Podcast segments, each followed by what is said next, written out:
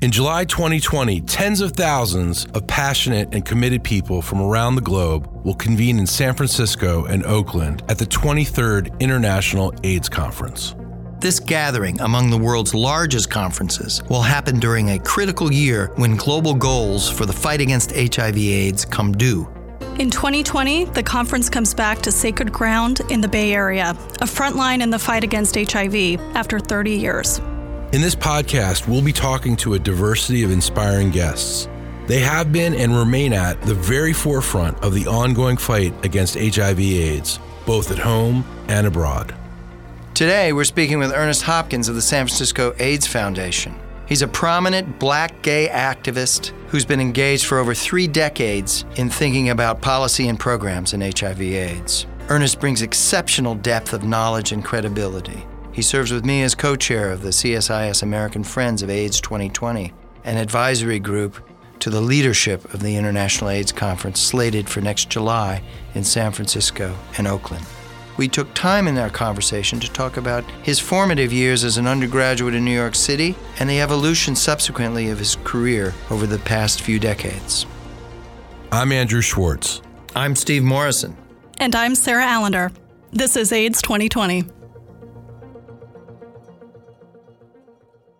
I'm joined today by Ernest Hopkins, senior strategist and advisor at the San Francisco AIDS Foundation, where he has led its federal funding, policy, and legislative activities since 1997. He operates, I've discovered, both from San Francisco and from Washington, D.C., has really incomparable knowledge of the policy processes within Congress as well as within the executive branch, but also within the broader community of activists in the world of HIV nationally. He is also co chair with me of the CSIS American Friends of AIDS 2020. Very grateful, Ernest, that you could be with us today, and very grateful that you've chosen to join up with us in the American Friends group, which oh, is it's my pleasure. Thank you for the invitation. So, let's start with one just very brief kind of uh, biographical dimension, tell us how you got into this world. How did you get into this world? Why have you stayed in this world? It's a feature of many people working in HIV. They became involved, they got deeply invested, and they've stayed with it. And you're one of those people with considerable longevity in your career commitments. How did you first get involved? Why have you remained in this critically important role over three decades?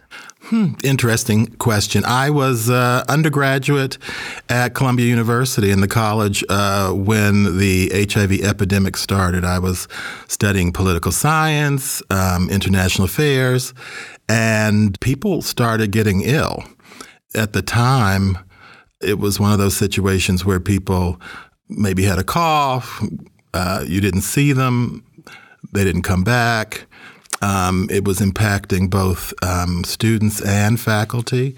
And so I began to volunteer for what at the time was the, the beginnings of Gay Men's Health Crisis uh, as a buddy, where we um, assisted folks who were uh, living with HIV with kind of palliative support. This was in the plague years? This was at the very beginning in, in like 1981 things happened very fast. I mean, what was that period like for you? Well, it was terrifying as a gay man who was socially active and sexually active in uh, New York City, living on the Upper West Side, going to the bars and the clubs to see people who were kind of the center of gravity at the time I was, you know, 19, 20 years old. So the older gay men, and by older I mean 30, you know, suddenly uh, kind of dropping out of sight, and the whisper campaigns and uh, messaging around, uh, you know, what was going on. Most of us had no idea what was going on.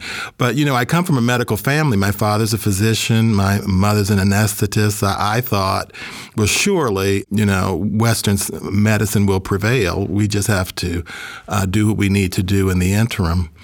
That kept me going for many years. In 1984, I had an opportunity to travel to uh, Italy for a business opportunity and uh, went to Italy in 1984 and stayed until late 89, early 1990 and came back to Washington to discover that the city was um, in deep crisis. And then I um, within got the AIDS within community? HIV, yes, especially in the Black community. Mm-hmm. Um, and I got involved with. Uh, a small not-for-profit that was providing emergency financial assistance to very fine, upstanding, middle-class black uh, men who were closeted, whose HIV really kind of drug them out of the closet. And uh, many of them lost their jobs, were financially completely um, bankrupt. And so we were doing things like paying their rent or keeping their lights on or making sure they had food in the house. Um, it was it was that basic. Why was it such a crisis here in D.C.? I mean, the the common story told about the District of Columbia in terms of HIV is that it was just so late in sort of coming to terms with the scope of the epidemic. But tell us more. Why was it in a in that period, would you say? I, I think that the gay community in Washington was a very segregated one. And so uh, I don't have a lot of history and knowledge of what was going on in the white gay community because I wasn't really uh, focused in that way. But in the black gay community, we had very little public infrastructure. There were a network of social clubs and um, discos and bars, but um, generally speaking, the kind of infrastructure that was uh, developed in the white gay community was not available to a lot of black gay men in Washington. Not to mention the fact that many of them at the time were government workers, deeply closeted, uh, and the prospect of coming out as gay, or much less a person living with HIV, was um, really a terrifying uh, prospect for many of them.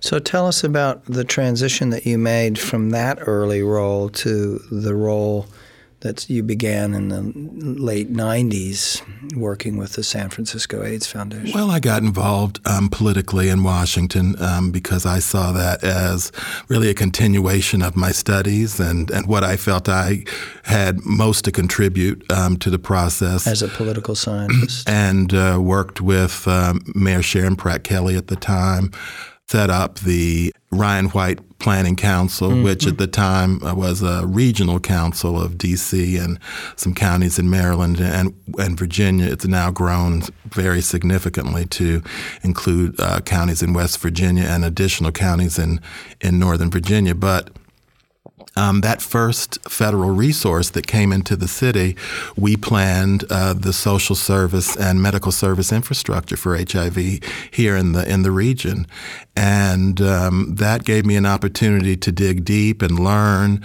not just about the medical services that were available, but uh, about the uh, community-based service provider network that was here and what we needed to bolster and. Um, the challenges of actually pro- pro- providing care to people who, once again, were um, not coming into care, not being comfortable uh, seeking care, which I think is a challenge to even today. Uh, many people not having any habits of health-seeking behaviors. Um, so access is here. If you if you go to find it, you can get it and you can access it. But actually, um, being motivated to do so is still a big challenge in, Yeah. in the community. So, Ernest, we've spoken with Tori Cooper, we've spoken with Mark Heywood in previous podcasts. We've labeled those under the the broad rubric of does HIV activism still matter? And we're going to make that the umbrella. You're the you're you're the third hitter here on this series. So let's start with let's break that question down a little bit. Let's start with your views on the critical role that act advocacy and activism played in pulling people out of the early period of crisis. Tell us sort of what's the story, how did that operate, where was it effective and not effective? I think it was uh, overall very effective. So let's start there. I think um, the story of HIV advocacy you know, has begun to be told in the in the history books, but there's still much more to say. Um, it has uh, reshaped the patient-led advocacy uh, f- model for um, diseases across the board. Many other uh, health conditions owe the success that they've had to, uh, in receiving federal resources and heightening public attention to the HIV epidemic. There's no question about it. So it was rooted, uh, fundamentally, it was rooted in those living with HIV. Oh, no question. No and question. So what explains the mobilization, the the surge of mobilization that did occur? Was it all about life and death crises? Was it all about people feeling abandoned? What was it? I think it was a combination of the two. So if you um, if if you think about the early days of HIV advocacy, it was a public face of advocacy that was predominated by by white gay men, um, many of whom were very privileged, who had seen themselves as completely uh, integrated into American society, educated, um, well paid. Uh, many of them those that were not were comfortable in the gay enclaves of many urban communities. And then suddenly this thing comes along that um, completely uh, strips them of their um, privilege and uh, support in the community. So they're ostracized, they're now ill and people who they well expected to support them were no longer there um, offering support. So that fury. So they're thrust into a crisis. Yes, that fury that's associated with um, suddenly becoming the outcast and, and other fueled a lot of the uh, early. Uh, rage and the advocacy that ensued. And and certainly in, in New York, I mean, you know, uh, we had a mayor Ed Koch, who everyone had every reason to suspect was going to uh, do the right thing, and he didn't. And uh, so that stoked further outrage. Fury. We were furious um, about it. What explained his his reluctance to act? Well, some would say um, that uh, he was a person who was trapped in the same kind of closet that uh, many of the folks who were living with HIV felt trapped in, and that prevented them from seeking care. Um, I don't know that, but that's um, the speculation, and certainly he was well ensconced in um, the West Village community, and there was every reason to believe that um, when he saw the carnage that was going on all around him, he should have uh, responded in a very different way, and he did not. Now, did the response within the black community, particularly the black gay community, did that mobilization occur later? It, it occurred later. So, how do you date that? What would you pinpoint as sort of the moment of awakening and mobilization?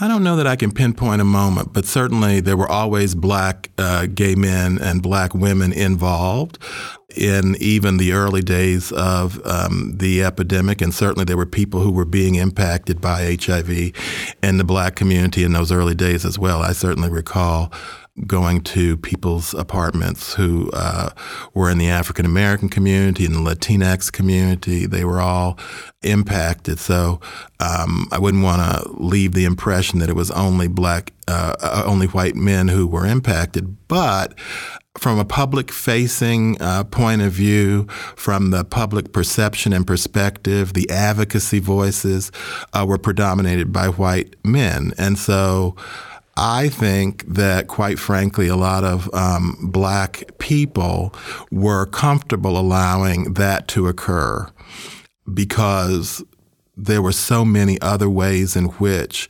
black community was marginalized and ostracized and margin and, and, and I believe that they just felt that wasn't something that they needed to take on. It was much later when the community was in deep crisis that we decided that we had to step up and and be a voice for our community. And, you know, it did. It happened later. I think, you know, the religiosity in the community had something to do with it. Fear had a lot to do with it. I think um, the ways in which um, people were impacted early on in the epidemic was uh, terrifying. And I think that that had a lot to do with the, the reason that otherwise well-meaning people did not step up and and uh, provide the support that was necessary. Now, some have observed that with the advances in access to th- to treatment and to prevention therapies and and and and support services and the like, that that the role of activism has has diminished somewhat, and that the agendas, the agenda for action has changed as well.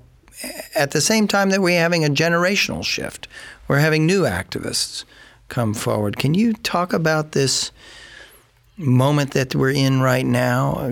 Does activism, let's go back to the core question, does act, HIV activism still matter, but in a different way, in a different context today? Domestically, I would say that HIV advocacy uh, still matters, but it's different.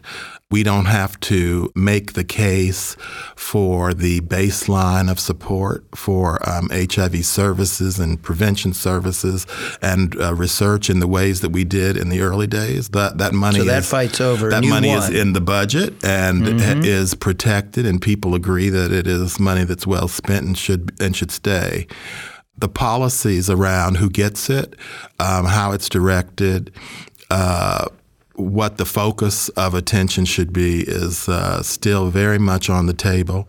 How does that play out, do you see, in terms of competition or contestation over shares? Well, it's it's it's interesting. You know, uh, frequently uh, my um, colleagues in the global in, in, the global sector will point to what's happening in various countries and say, "Why can't you just do this uh, like we're doing it in, in, in, a, in a country?" And I'll remind them that in order to make the comparison real, you'd have to uh, take each of the 50 states and the territories and then overlay whatever you're talking about onto onto each of those states because uh, these health departments at the state and county level have significant impact on the way that uh, HIV and other healthcare services are delivered we don't have a national system of uh, delivery of care or preventive services. And so um, the comparisons don't quite fit.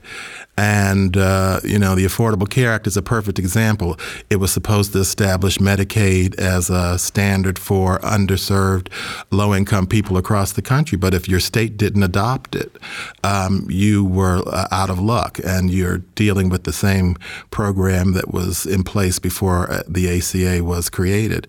And that's true for many of the states in the South where the epidemic is still exploding. You know, in San Francisco, we have dramatically reduced the number of HIV infections over time. We're um, at about a 16% reduction per year over the last five years. It's it's a great success story for us in some ways, but even in San Francisco, we still see intractable uh, challenges in addressing the epidemic in the homeless population, in folks who uh, use a variety of substances, in folks who have mental health challenges, and then the comorbid conditions where people have maybe all of those things happening concurrently. Um, that requires a different kind of service delivery system, one that we have yet to uh, effectively create. And if you're in a state that uh, does not put in the kind of resources that uh, California does or, South, or San Francisco does, well, you're you're at even greater uh, loss because you you really aren't uh, able to uh, do the kind of support that needs to be done uh, for the population. So the battlefield has changed. We're living in a tale of two cities in some ways the issue set that we face today is somewhat different. Talk about the new generation of advocates and activists. New generation of advocates uh, have a great advantage over the advocates of the 80s and the 90s in that, um, and, and, you know, uh, those of us who were um, in the battle at the time can take some credit for the fact that we've created an environment where uh, most people feel far more comfortable in claiming their sexual orientation and identity. Uh, so that's one mm-hmm. uh, burden off their back. Um, they can bring their entire selves to the conversation. And so um, that is already um, an advantage we've set the table with uh, a baseline of resources that are available across the country if you're living with HIV, largely at no cost. So that's off the table. Now it's a conversation about how um, to ensure that people who are not living with HIV um, don't acquire it um, through use of preventive uh, care like PrEP, or to ensure that people who are living with HIV are um, effectively uh, accessing treatment and are virally suppressed so that they can't transmit HIV. Those two combinations, treatment as prevention and PrEP, are the um, thing that we're trying to ensure that all communities have access to now. And not just access, but are comfortable utilizing it, that the uh, services are provided in culturally competent ways, that the medical distrust that exists and has existed for so long in the black community is um, ameliorated because we're providing the services in their community by people from the community who they trust. Um, the notion of um, just build it and they will come has been disproven over and over again. We know that's not um, the truth. And so um, we are still, in many instances, in a process of building. Even after 30 years, we're still building systems of care for populations that have long been underserved. Um, that's the work now. So the new advocates have to uh, take that on, use the resources that are um, available in these communities uh, to uh, address the underserved and try to get additional resources. And obviously, it's possible. I mean, uh, even in this relatively um, hostile environment. Uh, the president has announced a new initiative. We've been successful on the Hill in getting it funded on on both sides. Whenever they pass the budget, the, the, the appropriations finally, we will uh, have $291 million of new HIV resources uh, to distribute across 57 jurisdictions in the country. So uh, that's a testament to another thing that has always been true about the HIV uh, epidemic and the advocacy around it. We can get many things accomplished despite hostile uh, administrations, despite uh, what appears to be um, an environment where you're not going to uh, make strides and have success. Over and over again, we've ch- we've proven that we um, can really succeed regardless. Mm-hmm. And um, you know, this is another example how people are able to use those resources is going to be the test on uh, the amount of success we're going to have in uh, shifting the epidemic, reducing infections, and improving the health status of people living with HIV. We um, spoke just recently for this podcast with Dr. Redfield, CDC, about this very topic. And we also hosted Admiral Giroir here at CSIS last week and had a lengthy discussion around the domestic plan to end HIV by 2030. And it was, I must say, I was quite moved by the, the evident determination and genuine commitment, but also a certain realism about this is the, these are the tough things we face. And an openness in saying, look, we've got a roiling controversies out in our country today around LGBTQ rights, around poverty, around people of color uh, it is a very turbulent environment that we're trying to get people focused on in this in this particular period. What do you think it's going to take to see success in this AIDS pro- the, the program of the Trump administration? What do you see? What are you telling people it's going to take in the midst of all this noise and turbulence to sort of bring this forward and build the trust and confidence of the communities, build the credibility of the program, move it forward, get Congress to look at it in a year or two years and say, yes, this is working and we need to invest at a much higher level? Well, the first thing is that the idea, the conception of this is uh, is from the community. They picked it up, and good on them for and doing this dates so. back 15 oh, years. Yes, uh, you know, uh, well over a decade. Um, the, the, this conception was uh, was in place. So let's don't um, pretend that the community won't know what to do with these resources once they hit the table. Um, but the community has to be involved. And, and what I have seen so far, unfortunately, is the is the mistake that government makes frequently, is they have a a very good um, uh, idea and then they implement very poorly. And by that I mean the community, at least to date, has been locked out of the planning process, which is a crucial error because the only way to um, understand in these counties and states how to end the epidemic is to actually um, deal with and talk to the people who are. Um, infected and uh, implicated uh, most directly by you, HIV. Yeah. What are you hearing in regard to the roadshow of Tony Fauci and John O'Merman, Robert Redfield, others, Admiral Giroir, going out to these jurisdictions. You know, they've visited at least 35 or 40 of these jurisdictions to talk to people in the communities as well as elected officials. But also, there's been some small grants given out for planning purposes to those communities. What do you make of those outreach efforts as well as the sort of uh, effort to put some money in the hands of communities to put their plans together? So it's a mixed bag.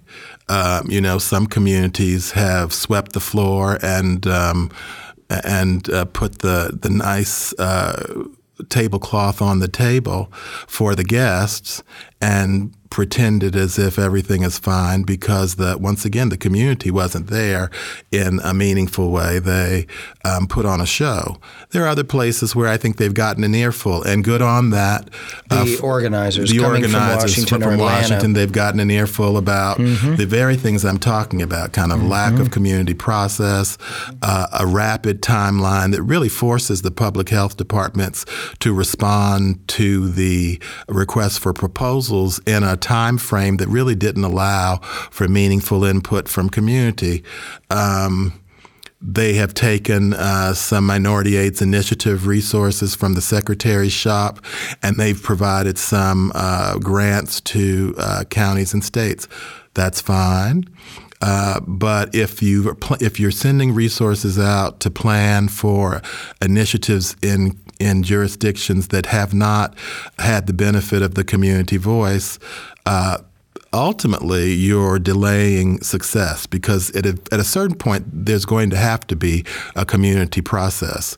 And uh, the application that they wrote to receive the resources is going to have to be uh, revised that may be just what has to happen because this is the first year and everybody is trying to show success and um, you know it's it's somewhat of um, uh, a game, a process that um, government forces community to engage in.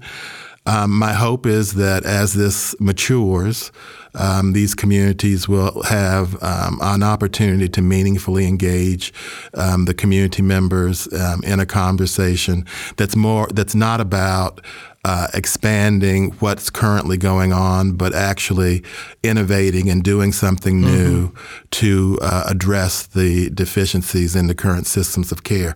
That's what you need in order to actually end the epidemic. You have to shift the paradigm. You can't just continue to um, do the same old thing. We know that the people who aren't in care are not responding to the existing systems of care. So you have to you have to create something new and different to uh, to uh, get them to respond, and um, that's that requires community engagement. Well, we we have heard a lot about how difficult it is to even find many of the people living with HIV. So there has to be a sort of novel and aggressive and someone's living next this, to them. Isn't there a I mean, wouldn't you think that this will stimulate more activism at the community level ultimately? This initiative will help stoke trigger more leadership and activism at the local community level? It should, and it could. I think um, once again, it will only um, work in that way if the community feels that what's being produced is responsive to the needs. Uh, so once again, I think this first year, um, things haven't gone as, as well as they could. Um, Let's see what happens in 2020 when there's an opportunity to implement and revise. And then let's see how the planning process for next year goes after you've engaged um, more people from the community into the conversation. But definitely, uh, when you engage uh, community members who are invested in change and invested in seeing the epidemic uh, in their community improve, uh, leadership uh, comes out of that. Yes, let's let's talk for a few minutes um, here at the end uh, about the International AIDS Conference that's coming to the Bay Area to San Francisco and Oakland next July, July 6th to 10. Um, there's controversy surrounding this. There's always controversy of some form. In this case, that much of the controversy surrounding whether to attend or to boycott or go to an alternative is centered around the tr- opposition to the Trump administration itself, which is sort of the new factor in the equation here. Tell us a little bit about how you see that opposition unfolding, where it's concentrated, you know, your own observations of what's driving that. Um, I understand it. I don't agree with um, the notion that because uh, the Trump administration is in power, uh, the AIDS acti- activist community and uh, others who uh, would benefit from coming to the conference should stay away. I don't even understand that conception. The conference uh, history has been uh, a, an opportunity to speak uh, Truth to Power to uh, shine a spotlight, an international spotlight on uh, political activities in various governments that have hampered or were um, had the risk of hampering our progress. And when we've had the opportunity to speak against that, the conference has played an excellent role in uh, providing the platform and shining the spotlight on those negative policies and uh, activities of governments the same could be true for us. The same will be true for us. San Francisco and Oakland, California are the cradle of um, sanctuary cities. They're the cradle of um, activism uh, writ large, not just HIV, but on so many uh, of the important issues of the day. There will be protests and there will be attention paid to the issues that many have uh, so many challenges with the Trump administration around. Um, everyone who has an interest in that should be, should be there. They should be participating. Uh, the idea of um, sending a message to the Trump administration by not coming is um, uh, ill-advised, in my opinion. It doesn't um, doesn't seem to be the the strategic way to send the message to um, the administration at all. And so, uh, you know, while I understand all of the challenges associated with the policies of this administration, the way to send the signal to them that you uh, reject them and that they are counterproductive to ending the HIV epidemic is to show up in in, in mass and um, make that statement in the streets and in the um, in the forums that that will be provided by the International AIDS Conference. It's what we do, and I'm surprised that so many have forgotten that. Thank you. In closing, tell us, Ernest, what gives you the greatest hope as a lifelong activist, advocate in HIV? I, I, am excited about the fact that um, uh, science continues to um, surprise us and um, that we continue to uh, see so much progress on, on various uh, levels. I'm, I'm excited about the U equals U movement uh, and the ways in which that has um, taken some of the stigma away from people living with HIV to live their lives freely and fully, um, to really uh, re- recoup some of their um, sexual um, authority. Um, I'm excited about the prospect of uh, pre- of a preventive vaccine. I'm excited about um, the new long acting um, medications that are uh, in process uh, for folks who for whom uh, taking a pill every day is a really significant challenge. There's a lot um, to really be excited about. Um, making HIV less of a burden on people now that we have effectively reduced its uh, impact on so many is um, the next bit of work to really make sure that people's quality of life is is not impacted in the way that it has been in the past. I think you know, depending on who you are, that's already true. Um, but if we can uh, make it true for everybody, that's the that's the next horizon, and I'm excited about being a part of it. Thank you. And thank you, Ernest, for being with us today. Thanks for co chairing the American Friends Group with me. Uh, I'm very grateful to you for that. And thank you for the the years of service and commitment that you've brought to this cause. It's remarkable to hear your story, and thank you. Thank you, Steve. Thank you for listening to AIDS 2020. If you want to find out more about CSIS's research on the global fight against HIV/AIDS, go to csis.org and look for the Global Health Policy Center program page. For more discussions on global health issues, check out Take As Directed, a CSIS podcast that features deep dive interviews with leaders in the global health policy space. Listen and subscribe now wherever you get your podcasts.